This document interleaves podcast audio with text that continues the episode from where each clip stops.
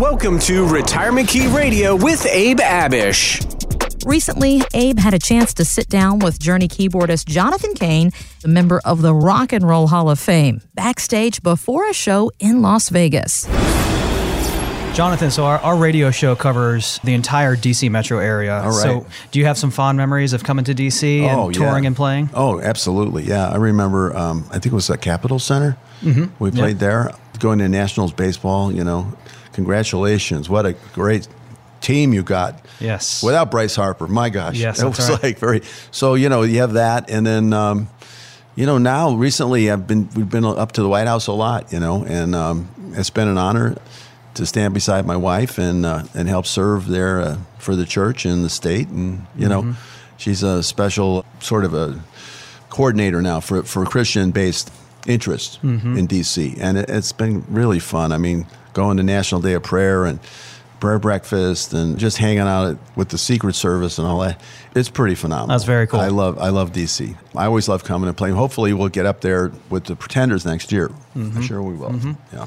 So, we help our clients leave a legacy to their families. Mm-hmm. How would you like Journey to be remembered? Oh, you know, it's a classy band, a band that gave hope and inspiration, a band that inspired dreamers to dream, lovers to love, and to continue to spread hope, you know, in, in a world of uncertainty. In an uncertain world, we have certain music, and it's called Journey. I love that. Mm-hmm. Tell us about your book, Don't Stop Believing, and why you decided to write the book. I just thought there was things in my life, patterns in my life that would help other people. The challenges of facing sort of uh, just being told no, it's kind of you're not always who they say you are, and that's kind of the whole theme of the book. They told me I couldn't sing, they told me I couldn't write, uh, and look where I'm at, you know. And so, don't let anybody define you. You know, if you have it in your heart and you believe that God put you to that purpose, then that purpose shall be so. But you have to battle, you know. And I battled. There was a lot of discouragement and should I quit? Should I keep going? Music business is tough. I was rejected a lot, and yet I had this hope, you know, and my father. And so it's really a love story about my father and me, father and son relationship. Dads matter today; they still matter, and um, I want to lift up the idea of being a father. And let's uh, reimagine it again. We need to reimagine ourselves as men. You know. So, it sounds like you like a challenge. Yep. Always have. Tell us about the rediscovery of your faith. I know your faith is really important to you. How Hmm. is how does your faith impact your life? it has made a huge difference uh, in my energy level, you know, in my consistency. I think I'm more consistent. I let God decide a lot of things for me. I, I, I get, I know that I don't know, and I know that He knows, and He's always known, and He has my story. He's the author of my story, hmm. and it's sort of, I feel loved like never before, and it's a love exchange. That's all faith is, you know, and, and, and so many of us make it so difficult, you know. All God wants is your love. He's not judging you. We judge ourselves way too much. Mm-hmm. And so coming to Paula, who's a preacher and a pastor, and asking her questions about God and, and, and reassuring me in my walk that I'm doing fine. And, you know, so I'm, I'm in the scripture. I, I, I like to read. I fast once in a while hmm. and I pray mm-hmm. and I worship. And worship music is a wonderful way for me to recharge and stay at it. I love, somebody called me a psalmist. They said, you know, you're a psalmist. I'm like, that's amazing. Uh, thank you. And I'm able to take what God says in the Bible and, and make music to it. You know, it's great to have a co-writer. I think faithfully was the first time he showed up on the other end of my pencil. You know, writing faithfully in 20 minutes, whatever it was. I'll never forget that experience. And I thought, hmm, this is God. This is what He does. So it's a very much part of my life, and I love serving. I want to go out the rest of my life serving the kingdom of God, I think it's fantastic. along with the kingdom of Journey. And I think it's fantastic with the platform that you have as a Hall of Fame rock star to uh, share your faith. I Oh yeah, really and, and the night that. of the the Hall of Fame, I was the only one to thank the Lord. I gave a big shout out in front of I don't know how many million people saw that, but and my father would he would have been smiling, big smiles. Yeah. well, I really admire and respect that. So thank you for. well, it's so it's so up. obvious. You know, I I wanted to be a priest when I was a kid. You know, Mm-hmm. And that horrible school fire came along and this kind of discouraged uh, that idea. And I chose music. And my father, we took that tragedy and we fueled it to another direction. So, you know, sometimes that tragedy will will sort of shift you mm-hmm. into a new place. Mm-hmm. And my dad saw music for me, you know, and I'm so glad he did. And that was it, you know, and that's what I try to do with my kids. Mm-hmm. Same thing my father did for me is encourage that purpose, you know, whatever that is, and have the vision to see it and recognize it. So that's what I do today. I pray for vision. That's my prayer the last six months. Show me, keep me in the right path. Give me the vision to see. I have the preacher to tell me the word. So You can't go wrong. You can't go wrong with that outlook. no, So, no, kudos and, to you. and uh, I'm around some mighty men of God. I get to hear these amazing sermons Mm-hmm. of faith and restoration. I'm just loving where the church is heading now. Is going to be up to us to make it to replenish it. Mm-hmm. You know, like I, I said earlier, we need young people. We have to raise up young believers to keep the church going because that voice needs to be loud and clear. We see what the left wants to do, and I'm not down with it. I used to be a Democrat, you know, but I, just I can't sign up for that. Yep. Jonathan Cain, Journey, thank you so much for being on our show. All right, Good Great to, meet with you. Thank you. Now, as cool as it is to hear a guy like Jonathan Cain talk about how his faith drives him in every part of his life, what's happening with the band Journey, the changes over the years.